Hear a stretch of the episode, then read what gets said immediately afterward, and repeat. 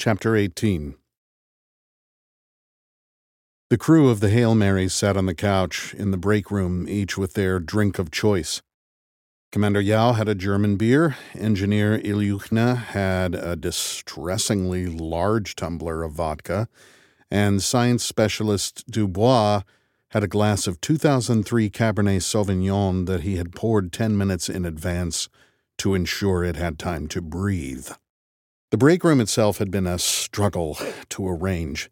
Strat didn't like anything that wasn't directly related to the mission, and an aircraft carrier wasn't exactly overflowing with extra space. Still, with more than a hundred scientists from all over the world demanding a place to relax, she had relented. A small room in the corner of the hangar deck was built to house the extravagance. Dozens of people crowded into the room and watched the T V feed on the wall-mounted monitor. By silent agreement, the crew got to sit on the couch. The crew got all possible perks and privileges. They were sacrificing their lives for humanity. The least we could do was give them the best seats. "And we're just minutes away from liftoff," said the B B C reporter. We could have watched American news, Chinese news, Russian news. It would have all been the same. The long shot of Baikonur Cosmodrome interspersed with shots of the huge launch vehicle on the pad. The reporter stood in the observation room overlooking Moscow's Mission Control Center. "Today's launch is the ninth in a total of sixteen total launches for Project Hail Mary. But it is arguably the most important one. This payload contains the cockpit, lab, and dormitory modules. Astronauts on I S S are ready to receive the modules and will spend the next two weeks positioning them on the Hail Mary's frame, which was built over the last several expeditions." Ilyukhina raised her vodka. "Do not fuck up my house, Roscosmos bastards." "Aren't they your friends?" I asked. "They can be both," she bellowed with laughter. The countdown came on screen. Less than a minute to go. Yao leaned forward and peered intently. It must have been hard, a military man of action forced to passively watch something so important play out. Dubois saw Yao's expression. "I'm certain the launch will go well, Commander Yao." Hmm, said Yao. "Thirty seconds to launch," said Ilyukhina. "I cannot wait that long." She downed her vodka and immediately poured herself another glass. The assembled scientists pressed forward a bit as the countdown continued. I found myself pinned against the back of the couch, but I was too focused on the screen to care. Dubois craned his neck to look back at me. "Will Miss Strat not be joining us?" "I don't think so," I said. "She doesn't care about fun stuff like launches. She's probably going over spreadsheets in her office or something." He nodded.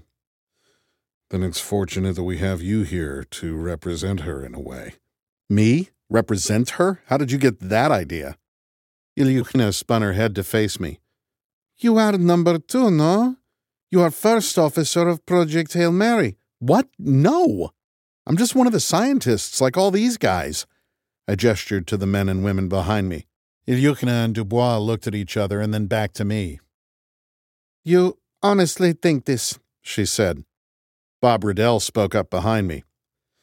"You're not like the rest of us, Grace." I shrugged at him. "Of course I am. Why wouldn't I be?"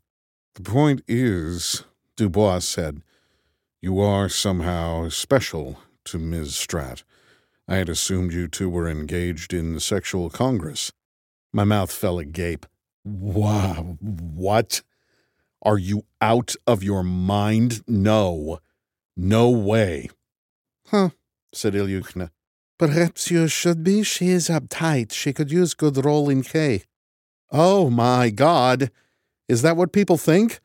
I turned to face the scientists. Most of them averted her eyes. "Nothing like that is going on. And I'm not her number two. I'm just a scientist, drafted into this project like the rest of you." Yao turned around and stared at me for a moment. The room fell silent.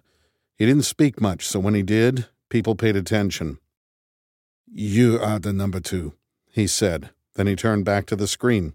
The B B C announcer counted the last few seconds along with the on-screen timer. "Three, two, one, and we have liftoff." Flames and smoke surrounded the rocket on screen, and it rose skyward, slow at first, then picking up more and more speed. Ilyukhina held her glass up for a few seconds and finally burst into cheers. "Tower is clear, launch is good," she gulped her vodka. "It's only a hundred feet off the ground," I said. "Maybe wait till it reaches orbit?" Dubois sipped his wine. "Astronauts celebrate when the tower is clear." Without a word, Yao took a sip of his beer. "Why doesn't this work?" I hit my forehead with both palms at each word. I flop into the lab chair, deflated. Rocky watches from his tunnel above. "No predator question?" "No predator," I sigh. The experiment is simple enough. It's a glass bulb full of Adrian's air. The air didn't actually come from Adrian, but the proportions of gases are based on the spectrograph of its atmosphere. The pressure is very low, one-tenth atmosphere, like the upper atmosphere of Adrian must be. So inside the bulb is our collected Adrian life forms and some fresh astrophage. I hoped that providing a bunch of nice, juicy astrophage would make the predator population spike, and I could isolate it from the sample once it was the dominant cell type present. Didn't work. "You are certain question?" I check my makeshift heat energy indicator.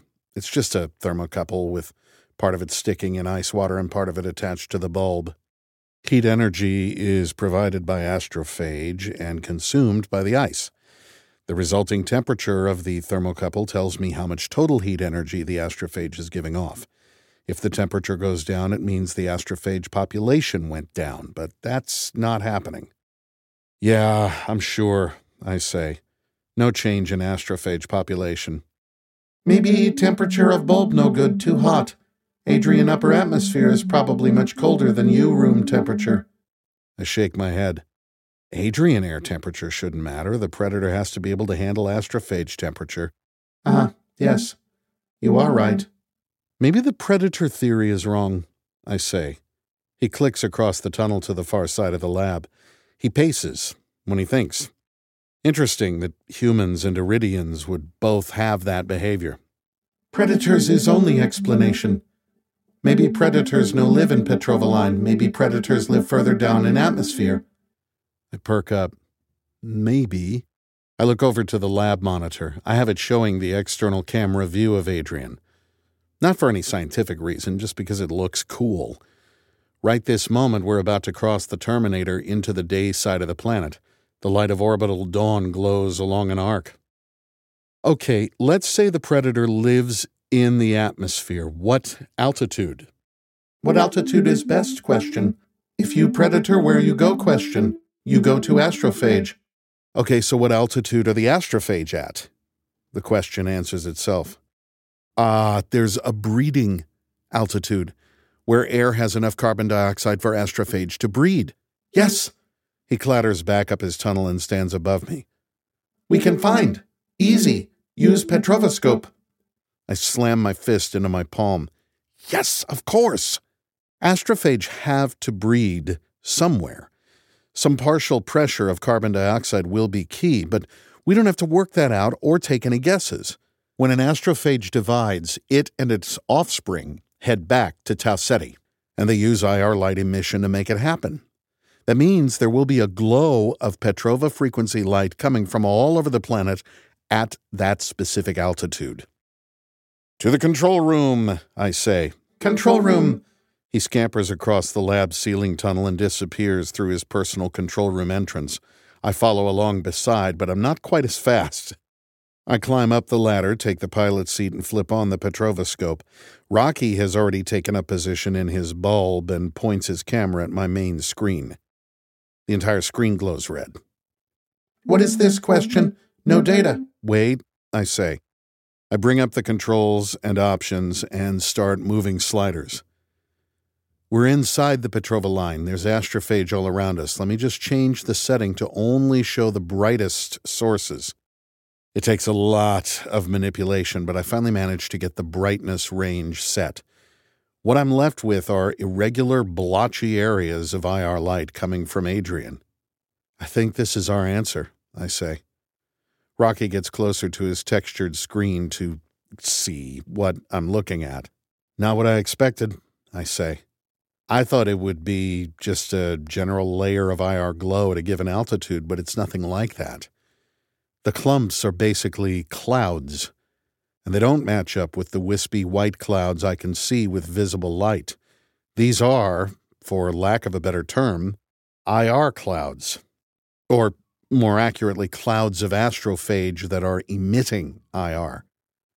For whatever reason, astrophage breed much more in some areas than others.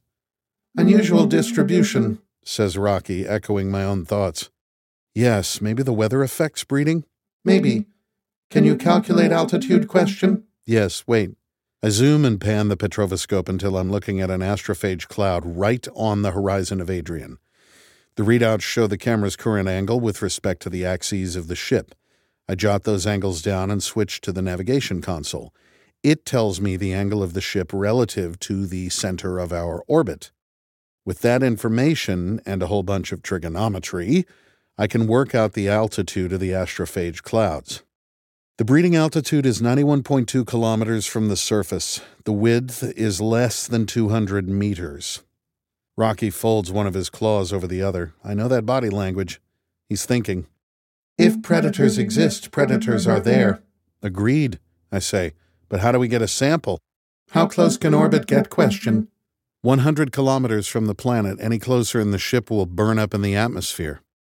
This is unfortunate, Rocky says. eight point eight kilometers away from breeding zone. No can get closer? Question. If we hit the atmosphere at orbital speed, we die. But what if we slow down? Slow down means orbit, no good, fall into air, die. I lean over the armrest to look at him. We can use the engines to keep from falling into the atmosphere, just thrust constantly away from the planet, lower ourselves into the atmosphere, get a sample, and then leave. No work, we die. Why no work? Engines give off enormous I R light. If you use in air, air become ions. Explosion. Destroy ship. I wince. Right. Of course. Back when Dimitri first tested a spin drive, it was only on for one hundred microseconds and it melted a metric ton of metallic silicon behind it. And that test drive was one thousandth the power of the Hail Mary's engines. Everything works fine when I'm in a vacuum, but using the engines in air would create a fireball that makes a nuclear bomb look like a firecracker. We sit in frustrated silence for a while. The salvation of both our worlds might be just ten kilometers below us and we can't get to it. There has to be a way, but how? We don't even need to be there. We just need to get a sample of the air there. Anything, no matter how small. Wait a minute. How do you make xenonite again? You mix two liquids? Rocky is caught off guard by the question, but he answers. Yes, have liquid and liquid mix. They become xenonite. How much can you make? How much of those liquids did you bring? I bring much. I use to make my zone. I bring up a spreadsheet and start typing in numbers. We need zero point four cubic meters of xenonite. Can you make that much? Yes, he says. Have enough liquids remain to make zero point six one cubic meters. Okay, then I have an idea. I steeple my fingers.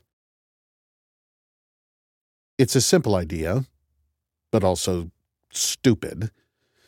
Thing is, when stupid ideas work, they become genius ideas. We'll see which way this one falls. The astrophage breeding grounds are ten kilometers into the atmosphere of Adrian. I can't fly the Hail Mary that low because the air is too thick and I'd burn up. I can't use the engines in the atmosphere because then all heck breaks loose and everything blows up. So, it's time to go fishing. We're going to make a ten-kilometer-long chain, put a sampling device of some kind on the end, Rocky will make that, and drag it through the atmosphere. Easy enough, right? Wrong. The Hail Mary has to maintain a velocity of twelve point six kilometers per second to stay in orbit. Any slower and will decay and burn up. But if we drag a chain through the air at that velocity, even a xenonite chain, it'll get torn up and vaporized.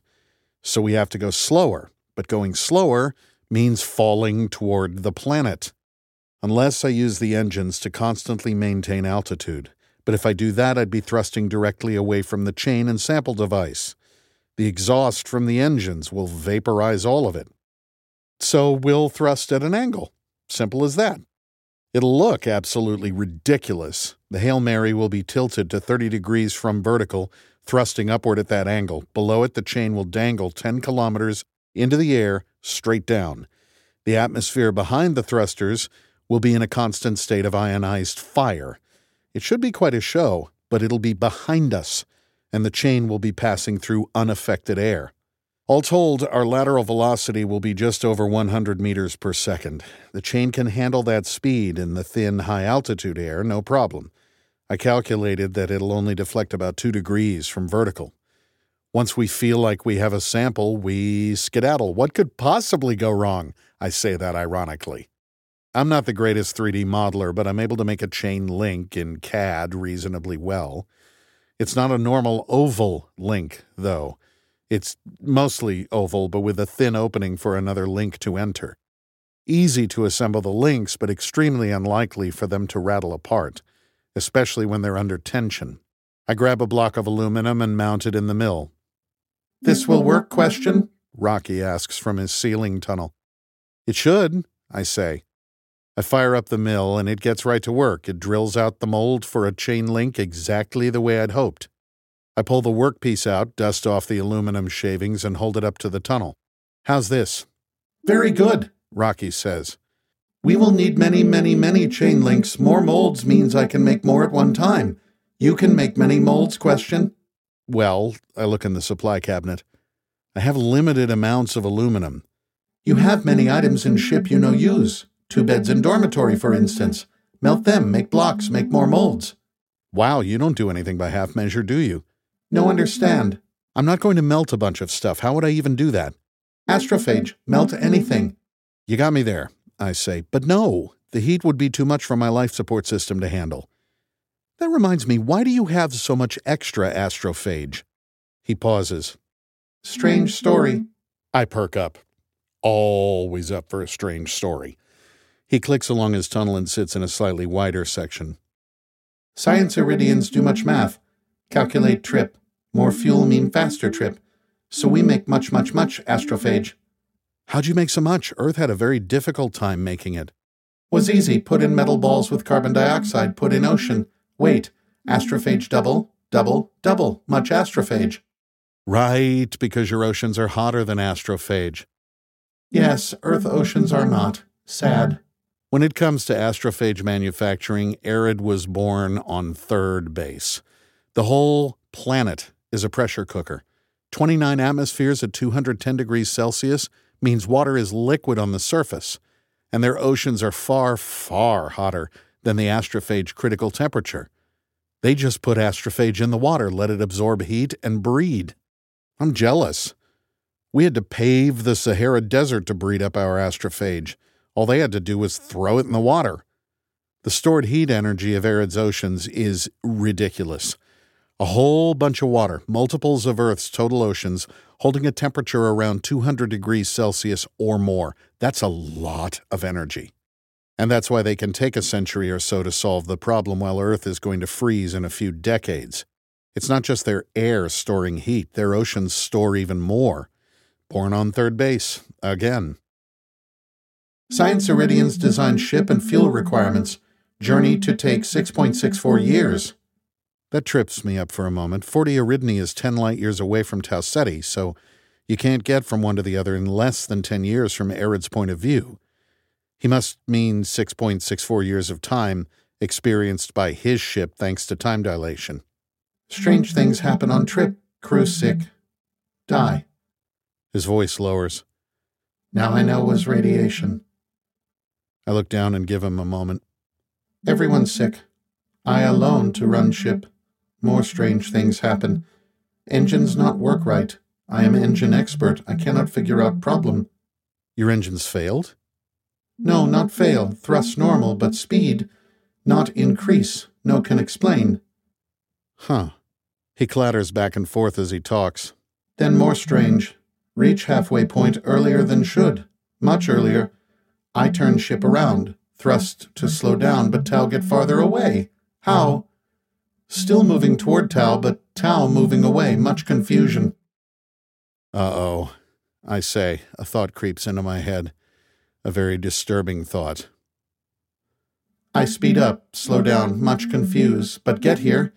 Even with all mistakes and confusion, I get here in three years. Half of time science Iridian say should be.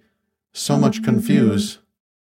Oh, oh my, I mumble. Much, much, much fuel remain, much more than should have. No complain, but confuse. Yeah, I say. Tell me this, is time on Erid the same as time on your ship? He cocks his carapace. Question make no sense. Of course time is same. Time is same everywhere. I put my head in my hands. Oh, boy. Iridians don't know about relativistic physics. They calculated their entire journey with Newtonian physics. They worked it all out by assuming they could just accelerate faster and faster and the speed of light wasn't an issue. They don't know about time dilation. Rocky doesn't realize that Erid experienced a whole bunch more time than he did on that trip. They don't know about length dilation. The distance to Tau Ceti will actually increase as you slow down relative to it, even if you're still going toward it. An entire planet of intelligent people put together a ship based on incorrect scientific assumptions, and by some miracle, the sole survivor of the crew was clever enough at trial and error problem solving to actually get it to its destination. And out of that major screw-up comes my salvation. They thought they'd need a whole lot more fuel, so Rocky has boatloads to spare. Okay, Rocky, I say. Get comfortable. I have a lot of science to explain. He knocked twice and leaned into my office. Doctor Grace? Are you Doctor Grace? It wasn't a large office, but you're lucky to have any personal space at all on an aircraft carrier. Before it held the high honor of being my office, the room was a storage locker for bathroom supplies. The crew had three thousand butts that needed daily wiping. I got to keep the room as my office until the next time we were in port, then they'd fill it up with more supplies. I was approximately as critical as toilet paper. I looked up from my laptop. The short, somewhat disheveled man at the door waved awkwardly. Yeah, I said. I'm Grace. You are... Hatch. Steve Hatch. University of British Columbia. Nice to meet you. I gestured to the folding chair in front of the folding table I used as a desk. He shuffled in carrying a bulbous metal object. I'd never seen anything like it. He plunked it on my table. I looked at the object. It was like someone had flattened a medicine ball, added a triangle to one end and a trapezoid to the other. He sat in the chair and stretched his arms. Man, that was weird. I've never been on a helicopter before, have you? Well, of course you have. How else would you get here? I mean, I guess you could have used a boat, but probably not. I hear they keep the carrier far away from land in case there's a disaster during astrophage experiments. A boat would have been nicer, honestly. That helicopter ride almost made me puke, but I'm not complaining. I'm just happy to be involved. Um, I gestured to the object on my desk. What is this thing? He somehow became even more energetic. Ah, right. That's a Beetle. Well, a prototype for one anyway. My team and I think we have most of the kinks worked out. Well, you never have all the kinks worked out, but we're ready for actual engine tests. And the university said we had to do those here on the carrier. Also, the provincial government of British Columbia said it. Oh, and the national government of Canada said it too. I'm Canadian, by the way, but don't worry. I'm not one of those anti-American Canadians. I think you guys are all right. Beetle? Yeah. He picked it up and turned the trapezoid toward me. This is how the Hail Mary crew will send us back the information. It's a little self-contained spacecraft that will automatically navigate itself back to Earth from Tau Ceti. Well, from anywhere, really. That's what me and my team have been working on for the past year. I peeked into the trapezoid to see a shiny glass-like surface. Is that a spin drive? I asked. Sure is. Man, those Russians know their stuff. We just used their designs and everything came out great. At least I think it did. We haven't tested the spin drive yet. The tricky part is navigation and steering. He turned the device around and faced the triangular head toward me. This is where the cameras and computer are. No fancy schmancy inertial navigation nonsense. It uses ordinary visible light to see the stars. It identifies constellations and works out its orientation from that. He tapped the center of the bulbous carapace. There's a little D C generator in here. As long as we have astrophage, we have power. What can it carry? I ask. Data. It's got a redundant RAID array with more memory storage than anyone would ever need. He knocked on the dome. It echoed slightly. The bulk of this puppy is fuel storage. It'll need about one hundred twenty-five kilos of astrophage to make the trip. Seems like a lot, but man, twelve light years. I lifted the device and hefted it in my hands a couple of times. How does it turn? Reaction wheels inside, he said. It spins them one way, the ship turns the other, easy peasy. Interstellar navigation is easy peasy? I smiled. He snickered. Well, for what we have to do, yeah. It has a receiver that's constantly listening for a signal from Earth. Once it hears that signal, it'll broadcast its location and await instructions from the Deep Space Network. We don't have to be super accurate with the navigation. We just need it to show up within radio range of Earth. Anywhere within the orbit of Saturn or so will do just fine. I nod. And then scientists can tell it exactly how to get back. Clever. He shrugged. They'll probably do that, yeah, but they don't need to. They'll have it radio over all the data first thing. The information gets across, then they can collect it later if they want. Oh, and we're making four of these. All we need is for one of them to survive the trip. I turned the Beetle this way and that. It was surprisingly light, a few pounds at most. Okay, so there are four of these. How likely is each one to survive the trip? Is there at least a little system redundancy aboard? He shrugged. Not that much, no, but it doesn't have to travel for nearly as long as the Hail Mary does, so stuff doesn't have to survive as long. It's going the same route, right? I asked. Why doesn't it take the same time? Because the Hail Mary's acceleration is limited by the soft, squishy humans inside. The Beetle doesn't have that problem. Everything aboard is military-grade cruise missile electronics and parts that can handle hundreds of Gs of force, so it gets to relativistic speed much faster. Oh, interesting. I wondered if this would make a good question for my students. I dismissed the idea immediately. It was absurdly complicated math no eighth grader would be able to handle. Yeah, Hatch said. They accelerate at five hundred Gs until they reach a cruising speed of zero point nine three C. It'll take over twelve years to get back to Earth, but all told, the little guys will only experience about twenty months. Do you believe in God? I know it's a personal question. I do. And I think he was pretty awesome to make relativity a thing, don't you? The faster you go, the less time you experience. It's like he's inviting us to explore the universe, you know? He fell silent and stared at me. Well, I said, this is really impressive. Good work. Thanks, he said. So can I have some astrophage to test it? Sure, I said. How much do you want? How about one hundred milligrams? I drew back. Easy there, cowboy. That's a lot of energy. All right, all right. Can't blame a guy for trying. How about one milligram? Yep, I can swing that. He clapped. Hell yeah! Astrophage coming my way! He leaned forward to me. Isn't it amazing? Astrophage? I mean, it's like the coolest thing ever. Again, God's just handing us the future. Cool? I said. It's an extinction-level event.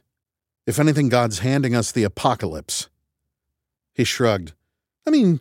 Maybe a little, but man, perfect energy storage. Imagine a battery-powered household. Like, you have a double A battery but full of astrophage. That'd last your house about one hundred thousand years. Imagine buying a car and never having to charge it up. The entire concept of power grids is going to end, and it'll all be clean, renewable energy once we start breeding this stuff on the moon or something. All it needs is sunlight. Clean? Renewable? I said. Are you suggesting astrophage will be good for the environment? Because it won't be. Even if Hail Mary finds a solution, we're looking at a mass extinction. Twenty years from now, a whole bunch of species on Earth will be extinct. And we're working hard to make sure humans aren't one of them. He waved off my comment. Earth's had five mass extinction events in the past, and humans are clever. We'll pull through. We'll starve, I said. Billions of people are going to starve. Nah, he said. We're already stockpiling food. We got a bunch of methane in the air to hold in the solar energy. It'll be all right. As long as Hail Mary succeeds. I just stared at him for a moment. You are, without a doubt, the most optimistic person I've ever met. He gave me a double thumbs up. Thanks. He picked up the Beetle and turned to leave. Come on, Pete, let's get you some astrophage. Pete? I asked. He looked over his shoulder. Sure. I'm naming them after the Beatles, the British rock group. I take it you're a fan. He turned back to face me. Fan? Oh, yes. I don't want to exaggerate, but Sergeant Pepper's Lonely Hearts Club Band is the greatest musical accomplishment in the history of mankind. I know, I know. Many would disagree, but they're wrong. Fair enough, I said. But why Pete? Aren't the Beatles named John, Paul, George, and Ringo? Sure, and that's what we'll call the ones aboard the Hail Mary, but this fella is for testing in low Earth orbit. I get a whole SpaceX launch just for me. Isn't that amazing? Anyway, I named him after Pete Best. He was the drummer for the Beatles before Ringo. Okay, I didn't know that, I said. Now you do. I'm going to get that astrophage now. I've got to make sure these Beatles will be able to get back. Okay? He frowned. Get back. It's a song. It's by the Beatles. Sure. Okay. He spun on his heel and left. Some people got no appreciation for the classics.